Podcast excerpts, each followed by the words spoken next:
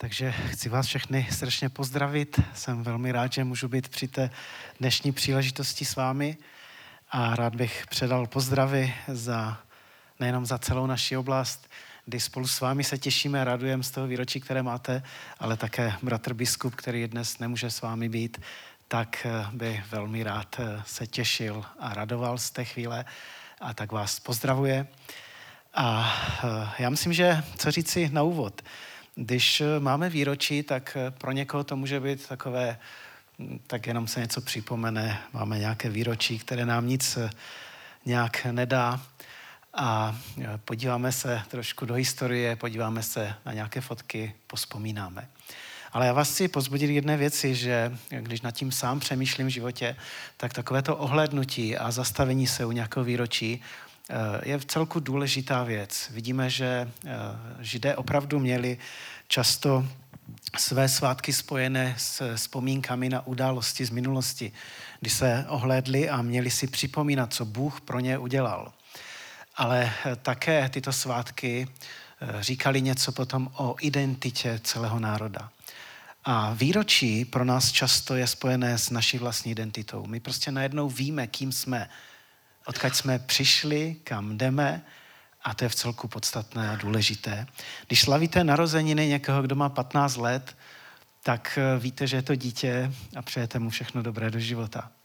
Když přijdete někomu, komu je 60, 70, tak už víte, že to není dítě. A ptáte se na jeho zdraví, ptáte se na to, eh, jak se mají jeho děti, jak se mají vnoučata. A to říká něco o té identitě toho člověka. A já si myslím, že je pozbudivé slyšet to, co jste tady eh, mohli vzpomínat. Z nějaké kuchyňky v Mostech, dneska jsme tady, už nás není možná 20, nějaká skupinka, ale je to společenství daleko většího rozsahu.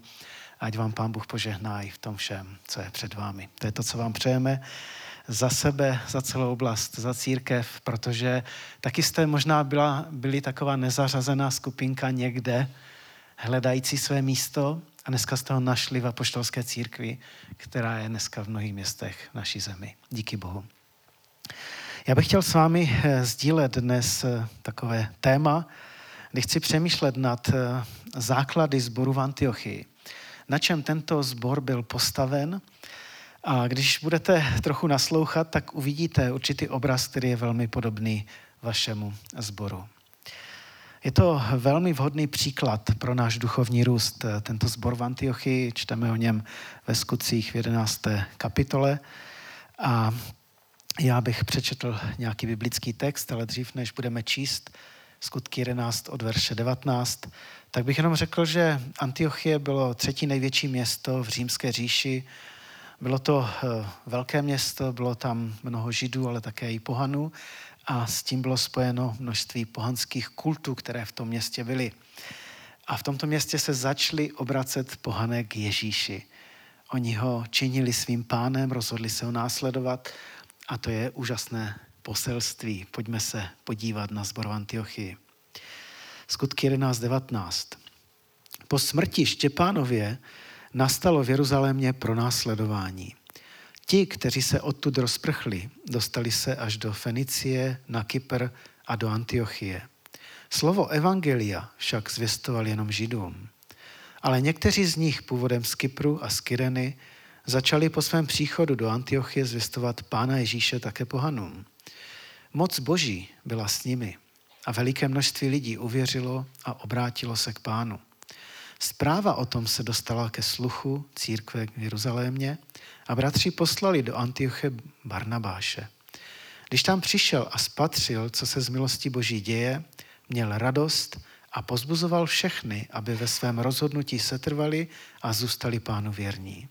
Byl to muž dobrý, plný ducha svatého a víry, a tak bylo mnoho lidí přivedeno k pánu. Proto se Barnabáš odebral do Tarsu, aby vyhledal Saula.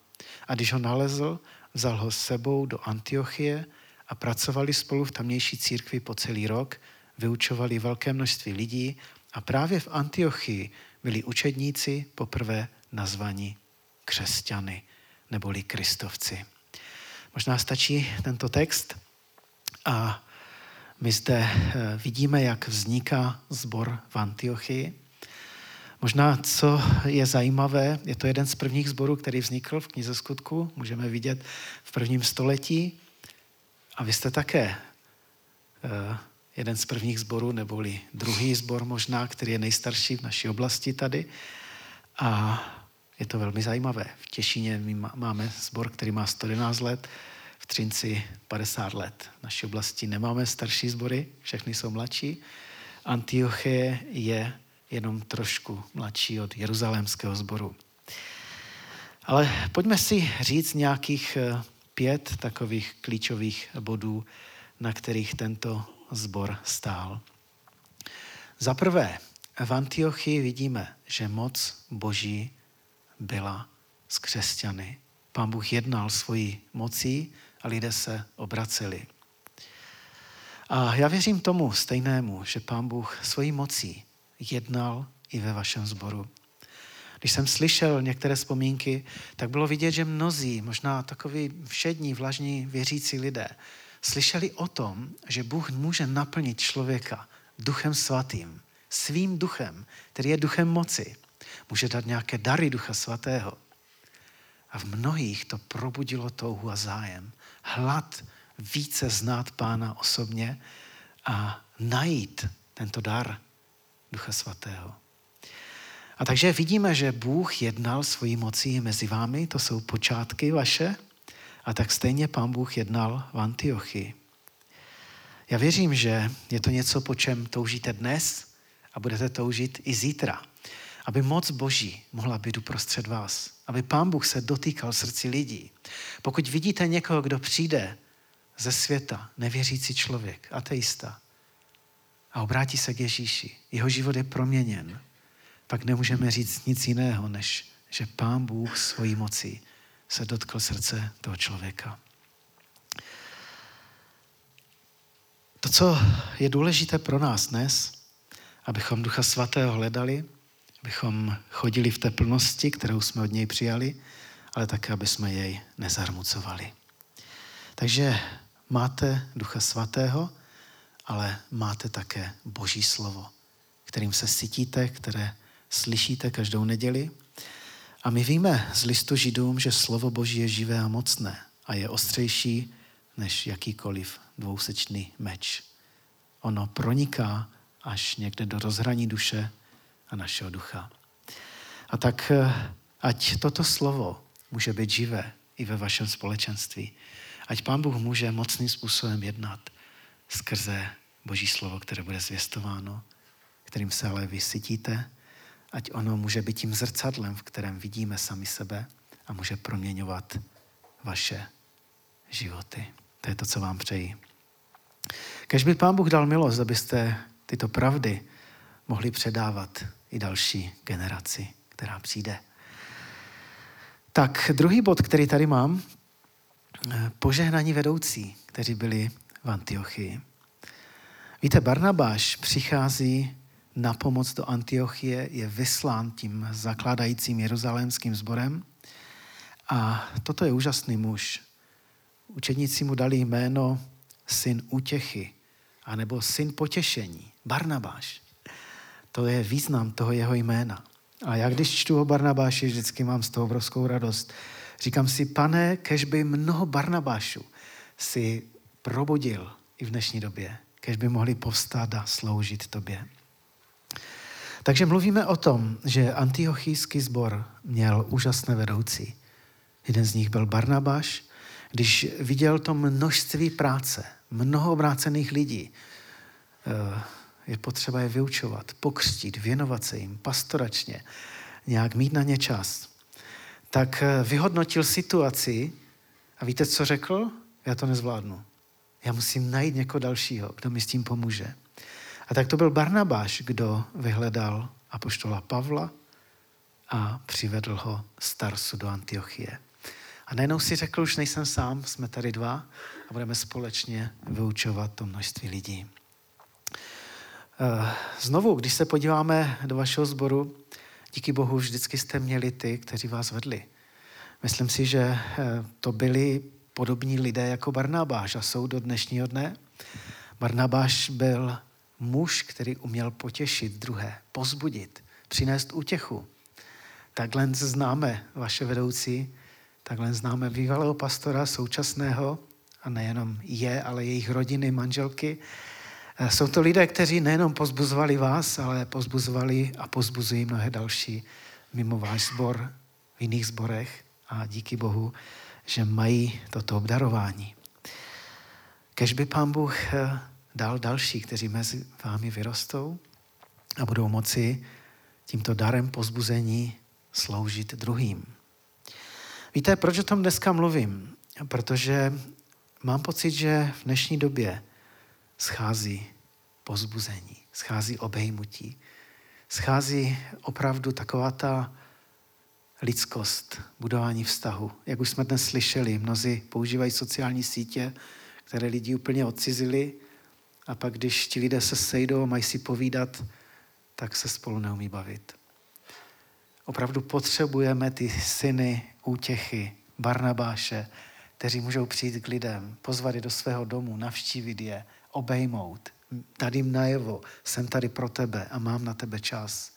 A to je to, co vám přejeme, aby z vašeho sboru mohlo postat mnoho Barnabášů, kteří budou sloužit druhým.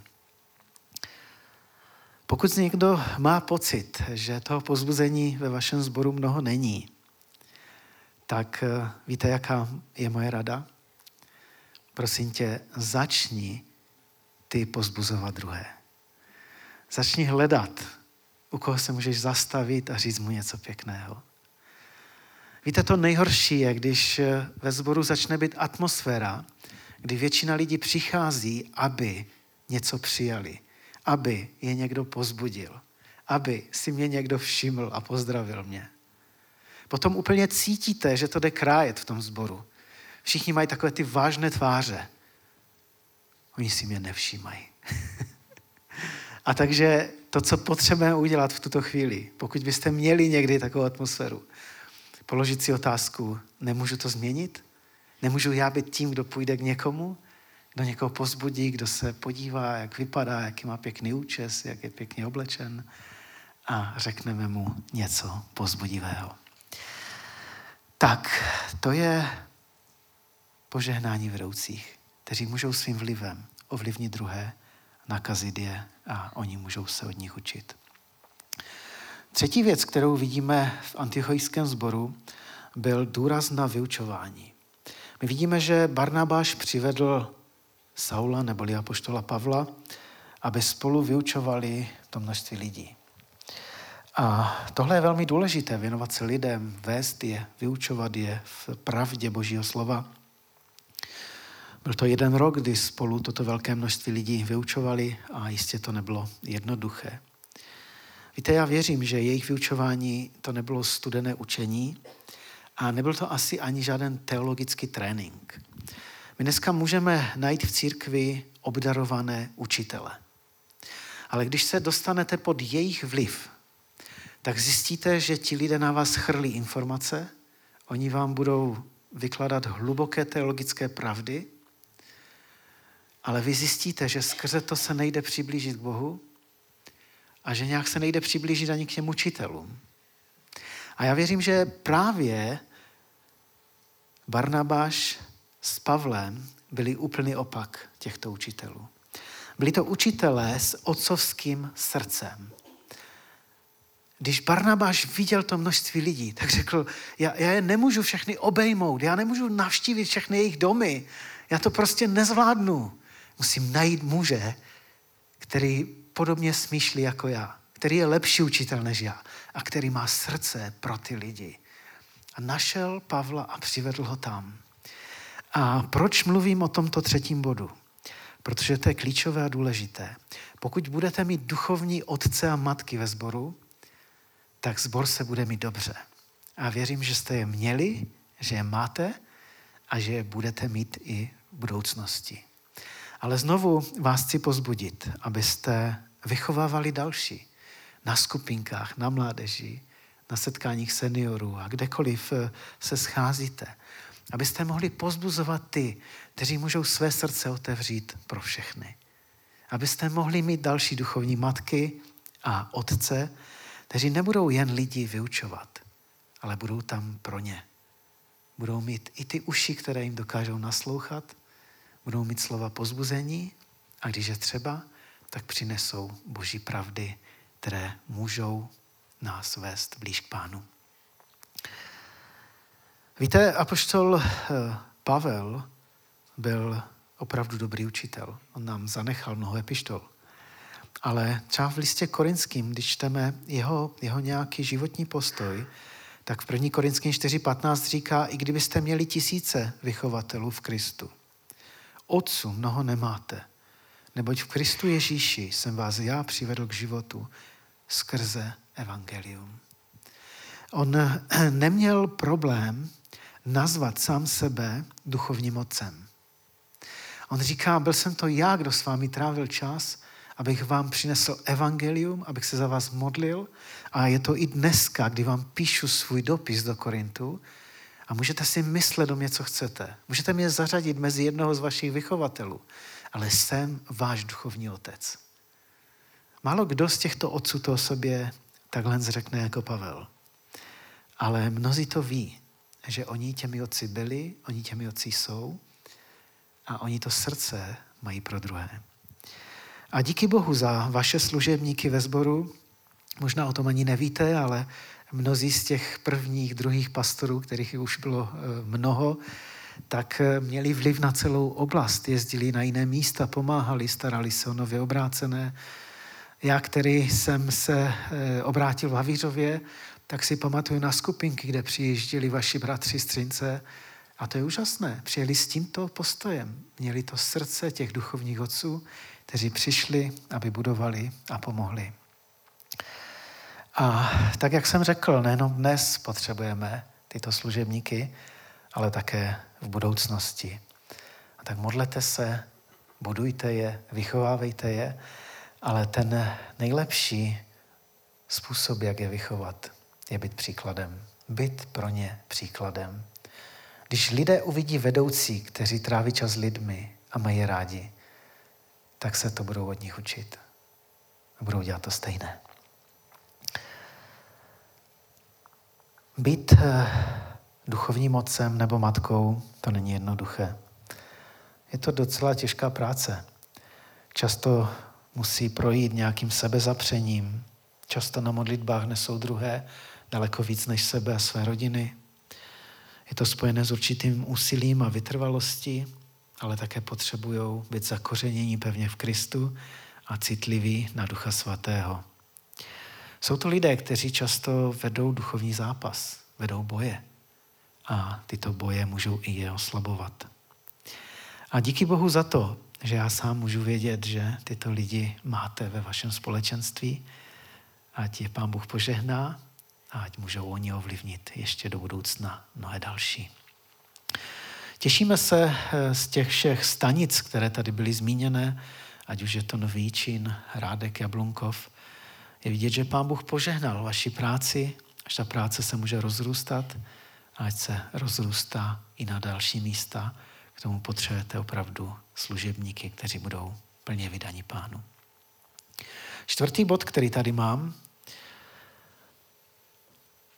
v Antiochii byli poprvé učedníci Ježíše nazváni kristovci. My dneska říkáme křesťané, některé překlady říkají křesťané, ale oni opravdu nazvali kristovci. Víte, proč je nazvali kristovci? Protože když se na ně dívali, když se dívali na jejich život, tak řekli, oni jsou podobní Pánu Ježíši, o kterém jsme slyšeli. Oni chtějí být jako on. On neodplácel zlým za zlé, ale miloval. On přišel, aby sloužil. Oni dělají to stejné. A tak když se dívali na tyto nově věřící lidi, tak řekli, to jsou kristovci, musíme nějak zařadit, někde pojmenovat. Jsou podobní Kristu. Není to úžasné? To je výsada. Kež by tohle mohli o nás mluvit lidé na pracovištích, sousedé a všichni, kteří by řekli, to jsou kristovci. Prostě žijou jako Ježíš Kristus. A tohle se stalo v Antiochii. Stalo se to poprvé. Pro mě je to pozbuzení. Ale co z toho plyne? Tito noví učedníci přijali Ježíše Krista za svého pána. Oni se nestali jen věříci. Oni se rozhodli, že chtějí radikálně změnit svůj život. Chtějí žít tak, jako žil Ježíš. Já věřím, že tak stejně je to v životě vás. Že chcete žít tak, jako žil Ježíš. Že chcete jemu být podobní a proto chcete duchovně růst. Je to náš pán, který dokáže proměnit pohana na zbožného křesťana.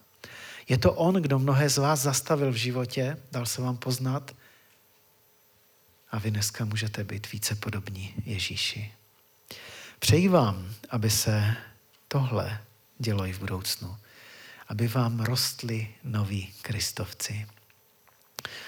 Můžeme se zastavit u toho, že v každém sboru dorůstá další generace. Rodí se děti a oni pak zakládají rodiny, stárnou, mají taky děti.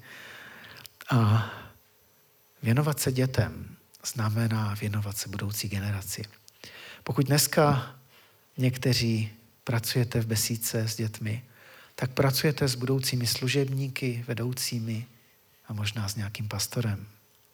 Ať vám Pán Bůh požehná v této práci, protože to, co chcete, je, aby všechny ty děti se rozhodly dát svůj život Ježíši a byli jemu podobní. Já bych se zde zastavil na chvíli. Víte, nedávno, když jsme měli v našem sboru modlitební chvíli, tak jsem prožil určité vidění. A bylo to něco, k čemu se musím stále vracet. Viděl jsem najednou do domácnosti mnohých rodin. Viděl jsem lidi, kteří přes den jsou eh, veselí, kteří povídají s lidmi, chodí do práce, plní mnoho úkolů. Ale najednou přišel večer a jsem mohl vidět do těch jejich domácností. Víte, co jsem viděl? Viděl jsem smutek. Viděl jsem slzy. Viděl jsem lidi, kteří najednou jsou tím, čím jsou. A mnozí si kladli otázku a říkali, je toto opravdu život, který chci žít? Jiní si kladli otázku, proč mi nikdo nerozumí? A byli smutní. A tehdy jsem cítil, že Bůh mě vybídl, abych se za ně modlil, ale aby jsme také tyto lidi hledali. Aby jsme k ní mohli přijít s tou pravdou Evangelia. Aby jsme jim mohli říci, Ježíš Kristus může změnit tvůj život. A ty můžeš žít opravdu život, ke kterému tě povolal. Ty můžeš mít to společenství bratru a sester, s kterými můžeš najít plnohodnotné vztahy. A můžeš vědět, že tě mají rádi, že tě respektují s tvými dary, které máš. A můžeš být požehnáním pro ně a oni pro tebe. A já bych i dneska toto chtěl nějak zdůraznit pro vás. Pokud tady je dneska někdo, kdo toto prožíváš, v těch chvílích, kdy jsi sám, kdy možná je večer a před námi je zima, kdy budou dlouhé večery, a ty si sedneš, možná unaven po celém dni a říkáš si, chtěl jsem žít jiný život. Nejsem šťastný. Jsem stále mezi lidmi, ale nikdo mi nerozumí. A pak někteří tam možná přidají k tomu. A taky mě nikdo nemá rád. Pokud jsi dnes tady a toto prožíváš, tak ti chci říct, Ježíš je zde. On může změnit tvůj život. On může znovu přinést radost kdy ty nebudeš čekat na to, až se něco v životě změní, ale budeš plný Ježíše, aby si mohl dávat, aby si mohl pozbuzovat, aby si mohl požehnat, aby si mohl budovat Boží království, aby si mohl v sobě najít nové odhodlání a chuť sloužit Pánu. K tomu tě chci pozbudit. Pokud bude prostor pro modlitbu, můžeme se modlit za vás, kteří cítíte, že něco z toho se zrovna teď děje ve vašem životě zklamání, které tě zastavilo, které tě paralizovalo. A já mám dneska pro tebe dobrou zprávu. Ježíš to může změnit. Víte, když se mě zeptáte, co pro mě Ježíš udělal v minulosti, tak vám toho řeknu mnoho. Změnil můj život. Já vím, kým je Já vím, kde mě zastavil v životě. Když se mě zeptáte, co udělal dneska, co dělá dneska pro mě, tak vám taky řeknu, co dělá dneska pro mě. A zrovna v tomto týdnu jsem eh, se modlil za jednu takovou pracovní nějakou záležitost a říkal jsem, pane, nevím, jak v tom dál. Nevím, jak to řešit, ale ty to víš. A víte, co se stalo? Druhý den jsem viděl boží jednání, jak Bůh odpověděl na moji modlitbu. Věci se začaly skládat do sebe, aniž jsem to čekal. A tehdy jsem udělal co? O, oh, jak dobrý jsi, pane. Jak úžasné to je spolehat na tebe, modlit se k tobě a nechat se tebou vést. Takže dneska je Ježíš živý v mém životě a co je přede mnou, to je to, co mnozí hledáme. Kam jdeme? Co mě ještě potká v životě? Co dosáhnu? Možná na to nemám plnou odpověď, ale vím, že pokud se budu držet Ježíše, on bude se mnou. On mě neopustí. On zůstane věrný. On mi stále chce dávat svoji radost a svůj pokoj. A taky pro mě připravuje věčnost. A nejenom pro mě, ale pro každého jednoho z vás. A tak tě chci pozbudit touto naději, aby si ho hledal víc, aby si nezůstal v tom bodě života, kde jseš, na té duchovní rovině, ale aby si někdy zavřel ty dveře komůrky za sebou, modlil se, otevřel své srdce a řekl, pane, chci tě více znát pro dnešní den, abych mohl já pozbuzovat druhé. Takže jsme stále u čtvrtého bodu byli nazváni Kristovci, ať náš život je podobný Ježíši Kristu. A jdeme k pátému, možná poslední bod. Víte, ve skutcích 13. kapitoly, já už ty verše nebudu číst, od verše druhého, čteme o tom, že v Antiochii měli jednou bohoslužbu. Něco takového, jako vy tady dnes. A tehdy Duch Svatý řekl, oddělte mi Pavla a Barnabáše pro misijní práci. Takže Duch Svatý mluvil k tomu zboru, mluvil k těm vedoucím a řekl jim, je čas, abyste vyslali misionáře. A tohle je přesně to, co se děje ve zborech, když tak nějak se stabilizují, zakoření, zařídí si svou budovu, rozeznají své vedoucí, tak si myslím, že pán Bůh začne pozbuzovat zbor, aby mohl se podívat trošku dál, než je Třinec, než je možná Slesko, než je naše země, aby najednou to srdce se otevřelo pro lidi, kteří ještě neslyšeli evangelium. Díky Bohu, že můžeme vědět, že váš sbor je zapojen v misijních projektech. Jste byli jeden z prvních sborů, který vyslal misionářku do Afriky. Díky Bohu za to. Kež v tom můžete pokračovat. Není je to jenom zahraniční misie, ale je to i zakládání sboru tady u nás a v tom jste taky zapojeni skrze ty stanice, které máte. A já vám toto přeji, abyste nestratili tento misijní zápal. Abyste mohli být podobní zboru v Antiochii a mohli vysílat ty, které pán Bůh povolá, aby šli. Víte, někdy je to těžké loučení. Vzít někdy to nejlepší, co máte a požehnat těmto lidem, aby šli někde dál. Nevím, jak snadno jste se loučili s Jarkem Bílým a jeho rodinou nebo s jinými, ale je to přesně to, co Pán Bůh po nás někdy chce. Víte, zbor v Antiochii, věřím, že byli velmi rádi, že mají Barnabáše a Pavla. A najednou to nejlepší, co měli, Duch Svatý řekl, pošlete je k dílu služby. Takže i tohle je něco, co vás znovu může potkat, pak se tomu nebraňte a poslechněte. Co říci závěrem? Věřím tomu, že chcete být živým sborem, který v dalších letech může konat Boží vůli, sloužit Pánu. Chcete být jistě zdravým sborem. A proč potřebujeme mít zdravý a funkční sbor? Proto, abychom se mohli postarat nejenom o tu další generaci, která dorůstá, ale také o tu generaci, a o všechny ty, kteří se nově obrátí a přijdou k pánu. Řeknu taky, vašte si svých zakladatelů a těch, kteří stali v počátcích. Mějte k ním úctu. Víte, Barnabáš s Pavlem se doslechli v Antiochii skrze proroctví o tom, že přijde hlad na zemi.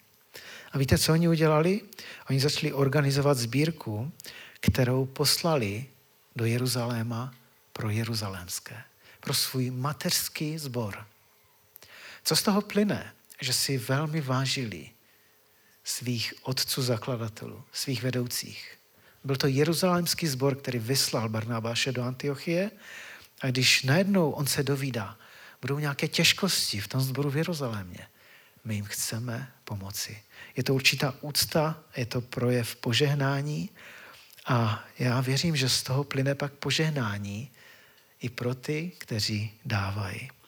Takže pokud budeme mít úctu ke svým zakladatelům, budeme se jich vážit, Pán Bůh může požehnat nám.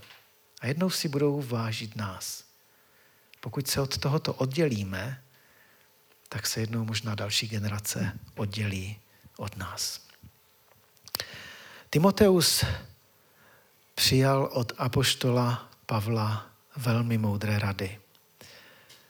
Pavel mu řekl, opatruj, co ti bylo svěřeno, Timoteji. Vidíte, opatruj. Starej se dobře o to, co jsem ti předal a co jsem ti svěřil. A tak ať i vy můžete opatrovat vše, co vám bylo svěřeno. A pak Pavel říká Timoteovi, měj za vzor zdravých slov, to, co jsi slyšel ode mne ve víře a v lásce, která nás spojuje v Kristu Ježíši, tento svěřený poklad chraň mocí Ducha Svatého. Takže znovu výzva k tomu, aby chránil něco, co mu bylo svěřeno.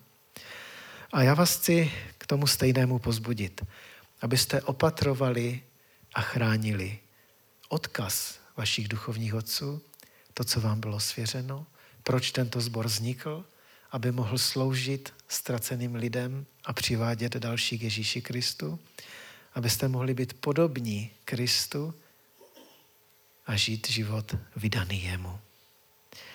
Takže přání na závěr bude z druhého listu Korinským 13.13. 13.